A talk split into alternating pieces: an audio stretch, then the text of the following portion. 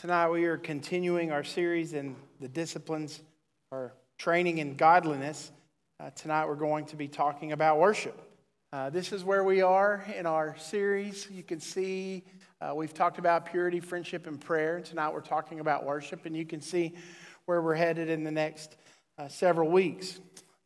And as we talk about worship, I think a lot of us might have think that we have a pretty good grasp on what worship is, or what we think we know what worship is. Uh, and so, as we consider worship tonight, we're going to look at the theme verse that we have talked about every week. It's going to be on the screen. It's 1 Timothy chapter 4. It says this If you put these things before the brothers, you will be a good servant of Christ Jesus, being trained in the words of the faith and of the good doctrine that you have followed have nothing to do with irrelevant, silly myths. Rather, train yourselves for godliness.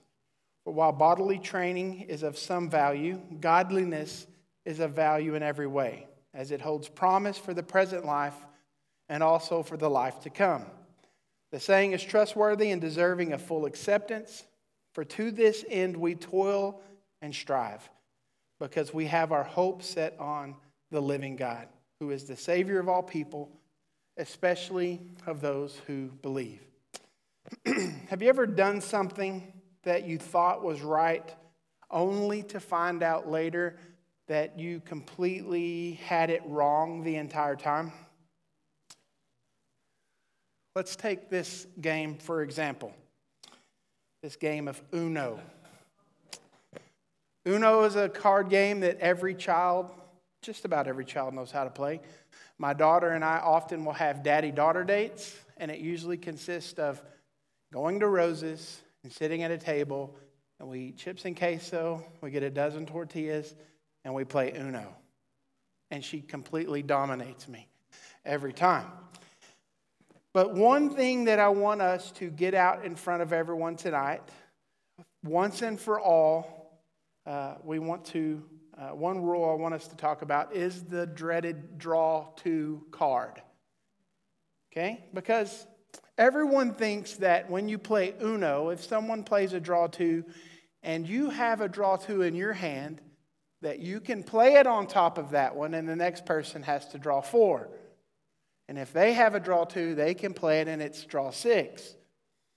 Here is the actual rule. I'm about to blow half of y'all's mind. When a person places this card, the next player will have to pick up two cards and forfeit his or her turn. Period. End of rule. You cannot play a draw two on top of another draw two. That is not the rules. Some of y'all, you're having really a bad time right now because you're like, this is not how we've played for all of these years. Now, here's something I did not know I teach my children how to play Uno the right way. This is a rule I found out when I looked this one up in preparation for tonight. Did you know that at the beginning of a game, if it is your turn first and the first card is turned over, if it's a draw two, you draw two. And it goes to the next person. If it's a wild draw four, you draw four. If it was going this way and there's a reverse, it goes that way. How many of y'all have ever played that way? That's right. We're all learning something tonight. This is good. This is the most asked question in Uno. Now, if you call UNO headquarters. Evidently, there is one. they will likely give you the response of, they like to give this rule anyone can give variance to the game. And we know that's true because they actually will sell you an Uno set now where you can write in whatever uh, rule that you want on the wild cards. Like you have to draw 16. You can switch hands with whoever you want. Anyway, you automatically lose, give your cards away, and you lose. You're a loser. Uh, you can write whatever rule you want to in it. So they like to say that you can give variance to the rule. But just so you know, once and for all, if you want to play Uno by the real rules, you cannot play a draw two on top of another draw two. I know some of you just lost years off of your life just now. You're like, I would have won. There are All those times with my brothers and sisters, I would have won. It's just not fair. so, why do I tell you that? Tonight, as we continue our series on training for God, godliness, and as we talk about worship, I think a lot of us think that we have a pretty good grasp on what worship is. Um, I think there are a lot of, one of the biggest misconceptions about worship is that worship is for us. I know a lot of you um, love to come to the Wednesday night service because we sing hymns. And I'm kind of selfish and I want to sing hymns. And I'm just going to tell you if you do that, you're putting yourself in the center of worship. And if you avoid Wednesday nights and only come on Sunday morning because I like drums and electric guitar, you're in the same boat. You're making worship about you and not about what it's supposed to be about. There's a lot of churches, very successful churches, who um, make their houses of worship entertainment in every facet of their church. It's all about getting people in the seats. And if the worship becomes about the people and not about God, we've missed the point. You know, I've been guilty of asking this question to my wife. Sometimes we'll jump, jump into the car, we're headed to lunch after Sunday service, and I will say this question what did you think of worship today? Guilty. I, I thought, and many times what I'm talking about is I played bass in the band. How did the band sound? That's what I really want to know. Did we, did we sound terrible? Did we sound okay? That's what I'm asking about. Did we sound good? but I think the real question that we should be asking ourselves and maybe one another is what did God think of how we worshiped? What did God think of those who worshiped? What did I give to God? Not what did I get out of it? Not did I learn anything? What did you give to God? I think it's very easy for us to forget as we go to church and even in life, our main concern should be to worship. To worship in spirit and in truth. We're going to talk about that in a second, what that looks like. And if you come to worship, you come to a worship service looking for a pick me up from a hard week, you might be missing the point. Now, let me just say this I've walked through those doors many a Sunday, and I've had a bad week, and I have an amazing worship experience, and I leave encouraged and I leave refreshed. However, if that's what I come through those doors seeking, I'm missing the point of why we worship, why we're gathering to worship. And just as a quick reminder, I want us to remember that these disciplines that we're looking at are meant to uh, strive us to become more like Jesus. It's not to earn anything, it's not to earn salvation, but it's to become more like Jesus. And I don't want us to look at worship uh, in this, uh, this evening and think that we are better than most. You know, we're doing a pretty good job.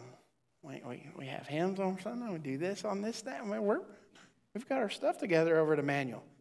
As a Christian, it should be our goal and our focus to draw closer to God and to worship Him, to become more like Jesus. That whole process of sanctification in our life. And, so, as we consider this discipline, as we consider uh, worship this evening, let's see where it starts. First of all, let's look at the character of God. God is holy, holy, holy, and He deserves our worship. He deserves our worship. When we think about worship, when we think about the purpose of worship, um, when we really begin to see God for who He is, we will have no other choice than to worship. No other choice. You know, holiness is the perfection of all of His other attributes. When we think about things that describe God, holy is at the top of the list many times throughout Scripture. You know, it never says he's merciful, merciful, merciful. He, it never says he's loving, loving, loving. But it does say he's holy, holy, holy. And so when you think about all of these things that God is, holiness is the perfection of all those other attributes. Um, consider Isaiah chapter 6. Um, let me read this for you right quick. It says, In the year that King Uzziah died, and I saw the Lord sitting upon the throne. I want you to just try to imagine this scene in your brain. Sitting on the throne, high and lifted up, and the train of his robe filled the temple. Above him stood the seraphim. Each had six wings. With two he covered his face, with two he covered his feet, and with two he flew. And one called to another and said, Holy, holy, holy is the Lord of hosts. The whole earth is full of his glory. It says, And the foundations of the threshold shook, and the voice of him who called, and the house was filled with smoke. And I said, This is Isaiah talking, Woe is me. I am lost. I'm a man of unclean lips, and I dwell amidst a people of unclean lips. For my eyes have seen the King, the Lord of hosts. You know, I tried to find an artist rendition of that scene this week.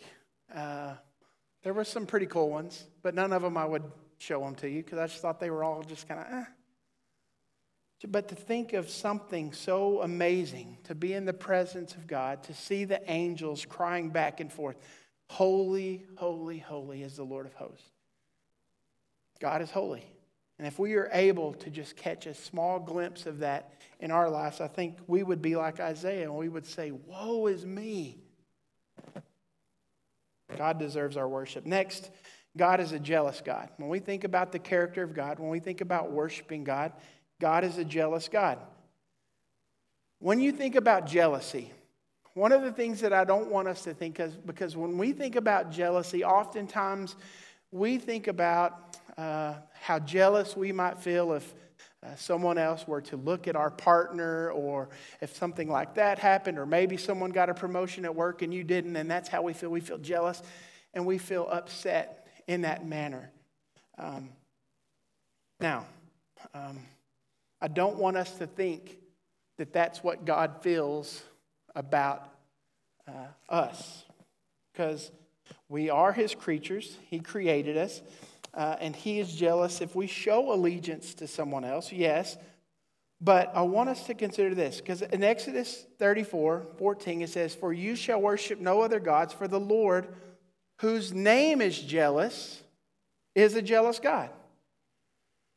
You know, the first two commandments no other gods before me, don't worship idols. God has set boundaries for us, and He is a jealous God. And I don't want us to think negatively about that word jealous because in other translations, if you look at that word jealous, it literally means zealous, meaning a deep caring for His people to the point of passion, to the point of zeal. God is zealous for you to the point of jealousy. God is so passionate for you. And we're going to see more about that in a minute, even when we sin. So let's look at the nature of sin. We choose to worship ourselves and things of this world. You can go all the way back to Adam and Eve. You know, I think a lot of when we talk this during this series, we're going to talk a lot about Adam and Eve. And I hope it doesn't take away from us as well. So they chose to do things their own way. God had given a command. They chose to ignore that command. They chose to believe a lie, something. And it says it's been a struggle for human beings ever since. Flip over to Romans chapter 1, or look at this, this idea of choosing to worship ourselves, choosing to worship the things of this world. I think Romans chapter 1 says this perfectly. Starting in verse 18. Says, For the wrath of God is revealed from heaven against all ungodliness and unrighteousness of men who by their unrighteousness suppress the truth. For what can be known about God is plain to them, because God has shown it to them. For his invisible attributes, namely his eternal power, his divine nature, have been clearly perceived ever since the creation of the world in the things that have been made. So they are without excuse. For although they knew God, they did not honor him as God or give thanks to him. But they became futile in their thinking, and their foolish hearts were darkened. Claiming to be wise, they became fools and exchanged the glory of an immortal God for images resembling mortal man and birds and animals and creeping things. Therefore, God gave them up to the lust of their hearts to impurity, to the dishonoring of their bodies among themselves because they exchanged the truth about God for a lie and worshiped and served the creature rather than the creator, who is blessed forever. Amen. That's what we do. We turn away from our creator and we worship the things of this world. Most of the time, it involves me, whatever makes me happy. We don't honor him as holy, we don't give thanks to him. We worship ourselves and the things of this world. We seek pleasure in images rather than the Creator. And secondly, we have failed to keep God's commands to uphold Him as holy. We failed. Look at the first, look at the Ten Commandments. Consider the Ten Commandments for a second. The first four of the Ten Commandments, they're all pointing to our relationship to God and how we are to obey God and how we are to have a right thinking about God. No other gods before me. Don't worship idols or stuff or things. Don't take the Lord's name in vain. Remember the Sabbath and keep it holy. These are all geared toward worshiping God. These are all things that can cause us to be drawn to God, to uphold Him as holy. But we failed at them all. We mess them all up.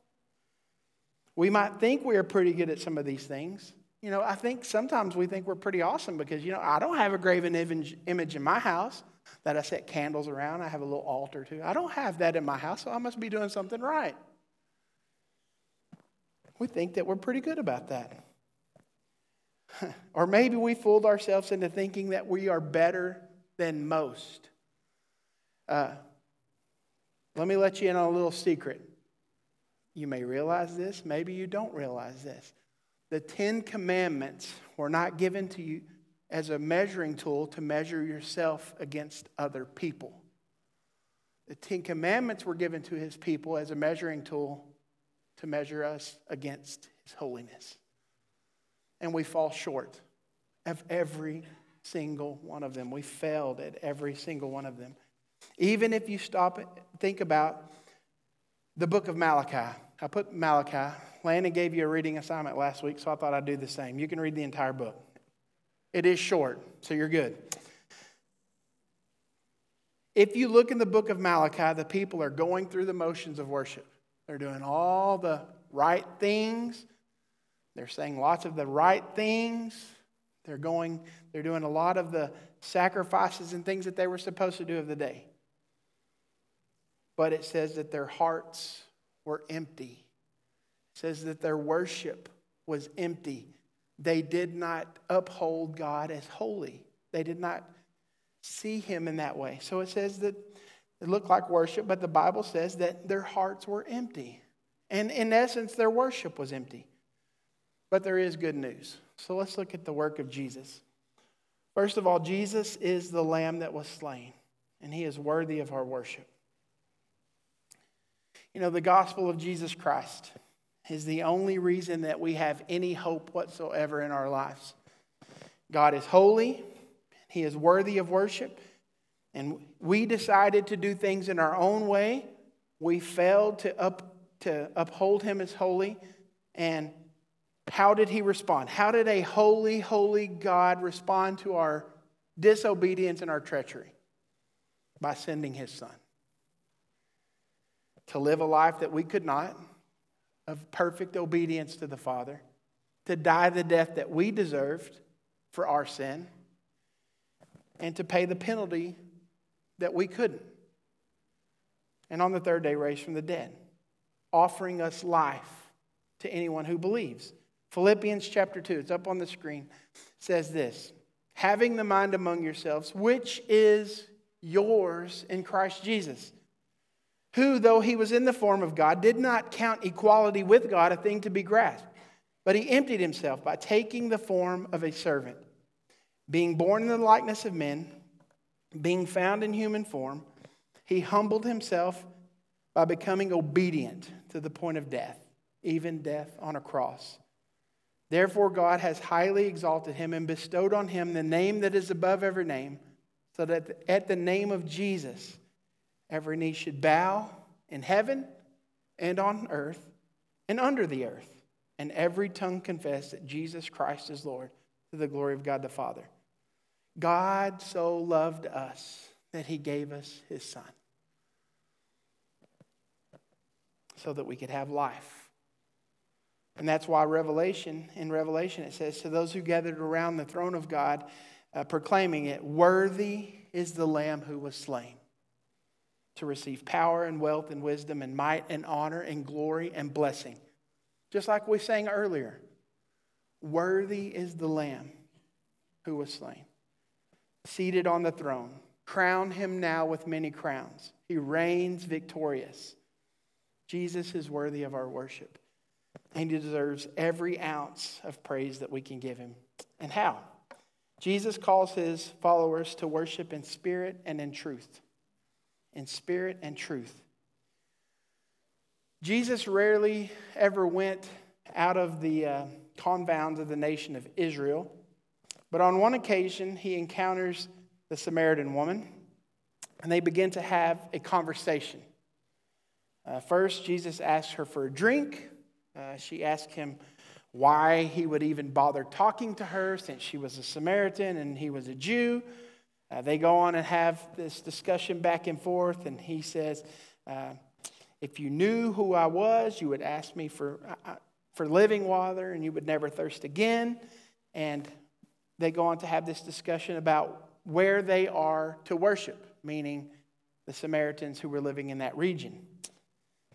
And after some very uh, revealing conversations that Jesus is going to have with her about her past, she comes to realize that Jesus is the Messiah, the promised one from God who came to save his people. That's why he came. And as we are getting a small glimpse into this story, you know, thinking about the Samaritan woman, we realize that salvation was not just for the Jews, but it was for the Gentiles. Jesus came to die for the world, not just for the Jews. And um, he was giving us a small piece of that in this story. But Jesus goes on to tell her this in John chapter 4, verse 23. He says this in verse chapter 4, verse 23. It's on the screen. But the hour is coming, and now is here, when the true worshipers will worship the Father in spirit and in truth. For the Father is seeking such people to worship him. God is spirit and those who worship him must worship in spirit and truth. And the woman said to him, I know that the Messiah is coming. He is called the Christ. When he comes, he will tell us all things. Jesus said to her, I who speak to you am he. So, what does that mean to worship in, in spirit and in truth? I don't want you to miss this. Notice that this, there's a small s in spirit there. In spirit, meaning with your whole being, with all the passion that you have, with, with a whole heart, a worship that flows from the inside out. Sometimes we can walk through these doors and we can stand in here and we can worship and we can raise our hands and we uh, were yelling at our kids 10 minutes before we walked through the door, right? And we'll probably be yelling at our kids 10 minutes after we walk out the door. I don't know. But here it says worship in spirit, meaning with passion. Worship is not just an external activity, it starts on the inside. Jesus warned uh, the hypocrites with the words of Isaiah in Mark chapter 7. He says, This people honors me with their lips, but their heart is far from me. In vain do they worship me. So they worship in spirit. Also, it says worship in truth. And that just means to worship the truth of God's word. God has revealed himself through the word. Jesus is the word. You can look at Matthew chapter 1. He's the Word. Or is it John chapter 1? I don't want to mess that up.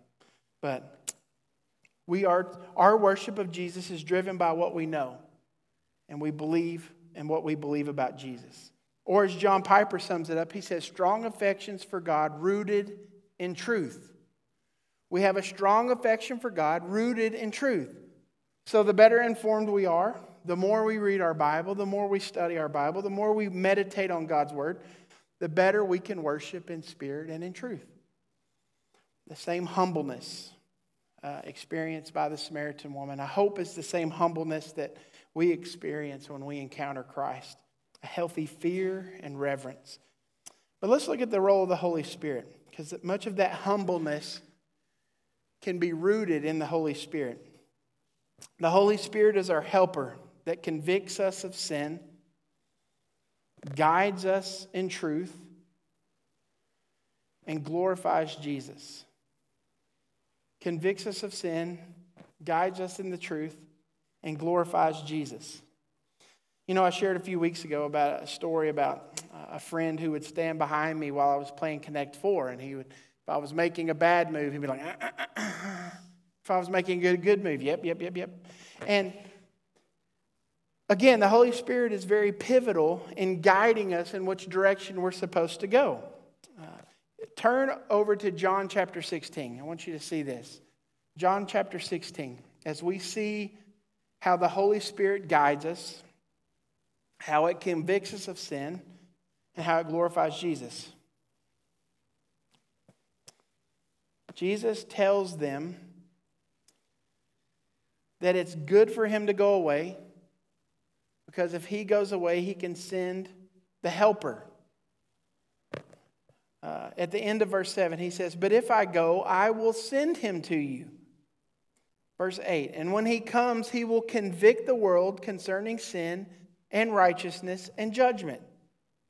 Concerning sin, because they do not believe in me. Concerning righteousness, because I go to the Father, and you will see me no longer. Concerning judgment, because the ruler of the world is judged. I have a lot of things to say. Verse 13 When the Spirit of truth comes, he will guide you into all truth. For he will not speak on his own authority, but whatever he hears, he will speak, and he will declare to you the things that are to come. Jesus says this He will glorify me, or he will take what is mine and declare it to you.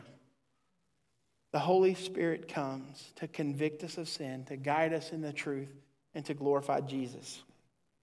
And we need conviction of sin.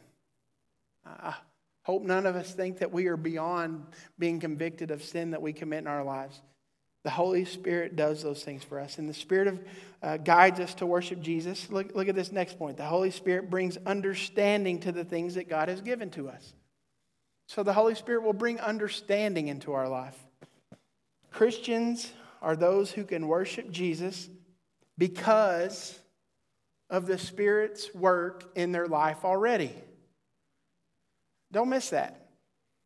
Without the Holy Spirit softening your heart, taking out your heart of stone, giving you a heart of flesh, um, slapping you upside the head, and knocking the scales out of your eyes, we would not recognize Jesus for who he is. We would not recognize God for who he is. There was a movie uh, that came out probably when I was a teenager. It's a weird movie. It's called The Sixth Sense. I'm not recommending it to anyone. I'm not going to say a whole lot about The Sixth Sense, but I thought it was a strange movie, and it leaves you uh, questioning what's going on during the entire movie. I don't know what's happening. I don't. I don't understand. I don't understand. And then right at the end, 15 minutes till the end, there's this little plot twist, and they just insert it. And all of a sudden you go, oh, I get it. I understand everything that's happened now. And that's kind of what the Holy Spirit does for us. Without the Holy Spirit doing the things that we talked about, removing the scales from our eyes, softening our hearts, we wouldn't get it. He brings understanding to what God has given to us. 1 Corinthians chapter 2, we've seen, it says um, that we've been given the Spirit that we might understand the things given to us by God. We can understand it over and over throughout the, uh, the Gospels. Jesus will teach to the disciples and to others that are there listening. And it's amazing. He has to step back and he has to come back to the disciples and he has to explain it to them. Why? Because what he said was difficult to understand. He didn't do that with everyone, but he just did it with the disciples. And he says that's what the Holy Spirit does for us. Because 1 Corinthians chapter 12 verse 3 tells us no one this is good. No one can say Jesus is Lord except in the Holy Spirit. We're not able to recognize Jesus for who he is. We're not able to realize who God really is without the work of the Holy Spirit in our lives. We are unable to worship rightly without the Holy Spirit's role in our life. So, worship is something I bet we all need to work on in our daily lives, even on Sundays, uh, corporately with our church family, but even privately with ourselves or with our families at home. But let's check out how we need to be training for worship. Uh, number one, we worship to draw closer to God. True, authentic worship isn't just about singing songs and getting a good feeling in your heart. Can it happen when you sing songs? Absolutely. Um, right now, my uh, it's very encouraging to me to watch my daughter worship. She's realizing who Jesus is for the first time. We're working through the, uh, the baptism books right now, and she's understanding the gospel, and Jesus has done a work in her life. The Holy Spirit's done a work on her life. And to listen to her worship through song, but also it's like immediately something's flipped in her life to where it's like she doesn't want to listen to other things at home. She wants to listen to Christian music and she wants to do these things. It's just, it's very encouraging to see that in her soft little heart. And so it, it's not just about singing songs and feeling good in your heart. Worship is starts with seeing God for who He really is. Um, his power, His greatness, His holiness, His sovereignty, His love, His compassion, all of those things pointing to His holiness. Like I said, that's the perfect description of all of His other attributes. But all of those things and who God is deserves everything about who you are the best of your time, the best of your talents, the best of your thoughts, the best of your words, um, the best of your deeds, your obedience, all of those things to whatever He calls you to do. The best of the best that you have to offer is what we should give to God every day of every hour. James said it, uh, says that we should submit ourselves to God, that we should resist the devil, and he will flee from us. Then it says we should draw near to God, and it says God will, he will draw near to us. But it takes submitting to that. It takes effort. It takes your everything. And in regards to your family, I've said this before to parents as a youth pastor, and I'll say it to you tonight because you're either a parent or grandparent in here, but I'll say this you can't lead your family or your church into what you aren't practicing in your own life.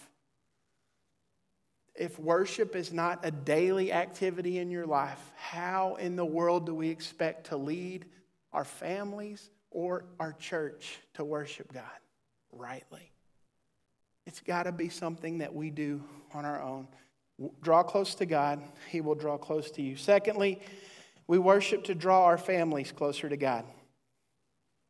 Training in godliness should begin early in a child's life before he or she even can comprehend who God is uh, and all of his other attributes, before they can even understand God's plan for salvation.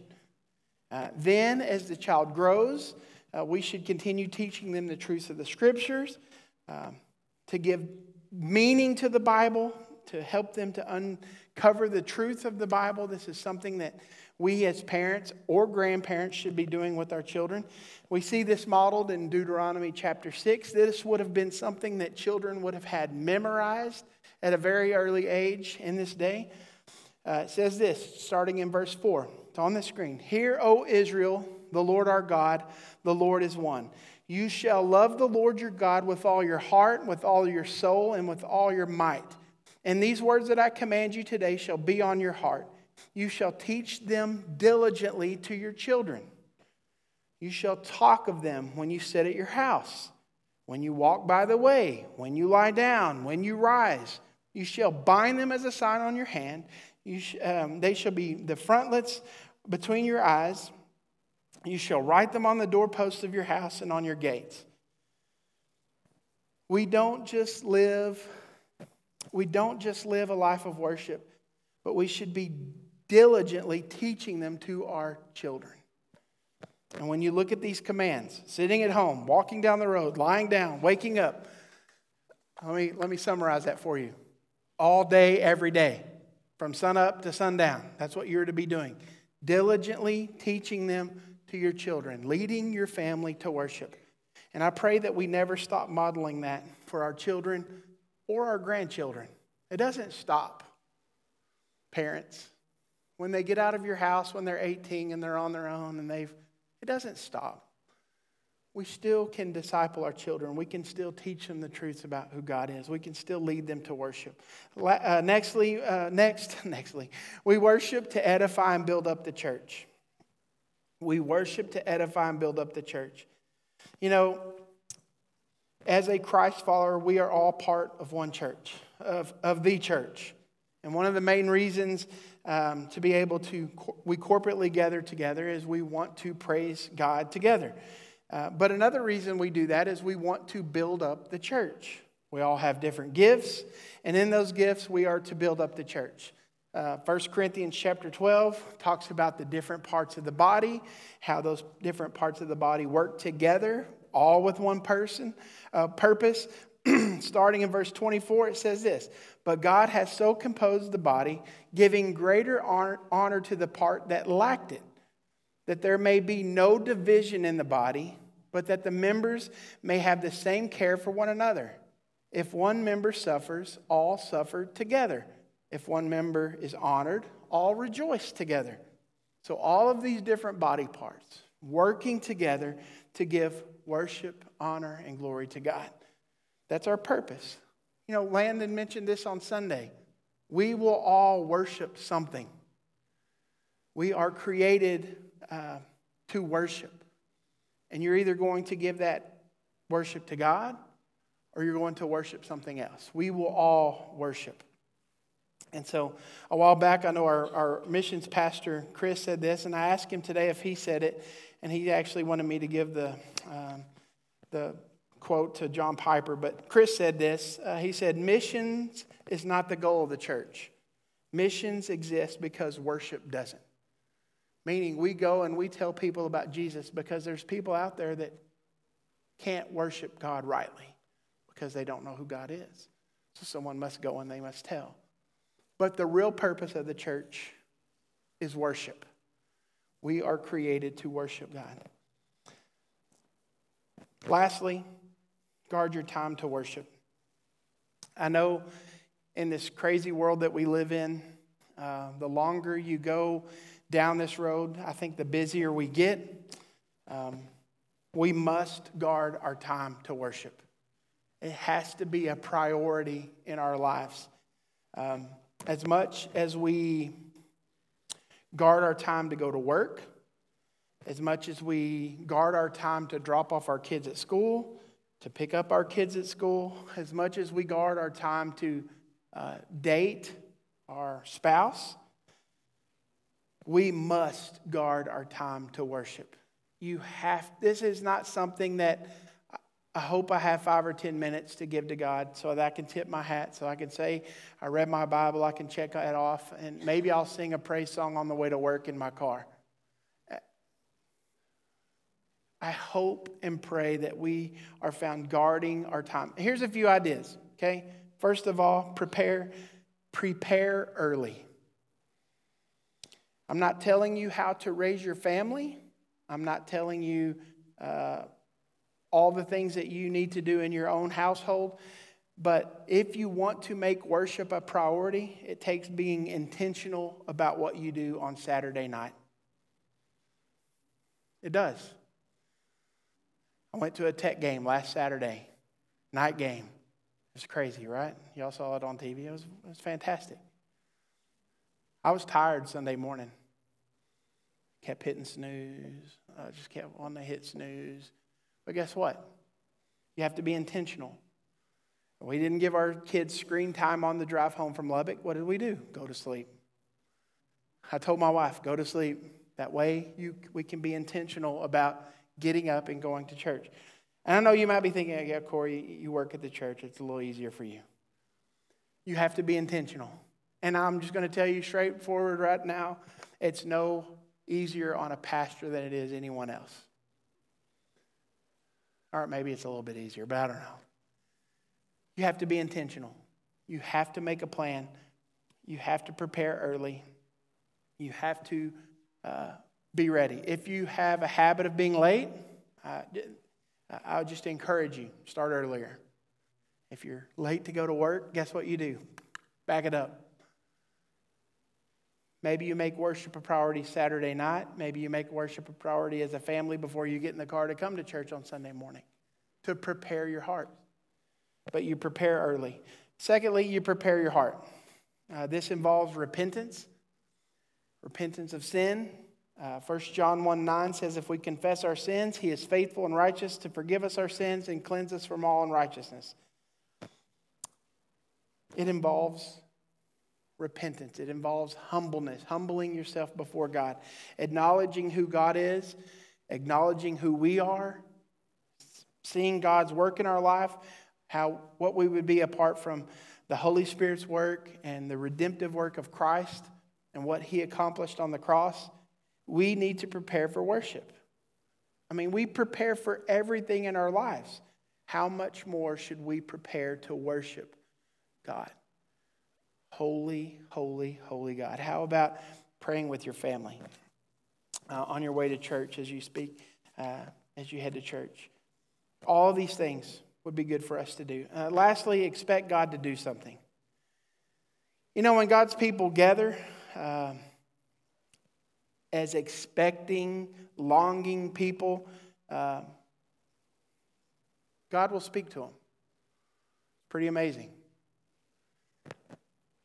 as a church, as we gather together, as we seek the Lord, um, God will be with us.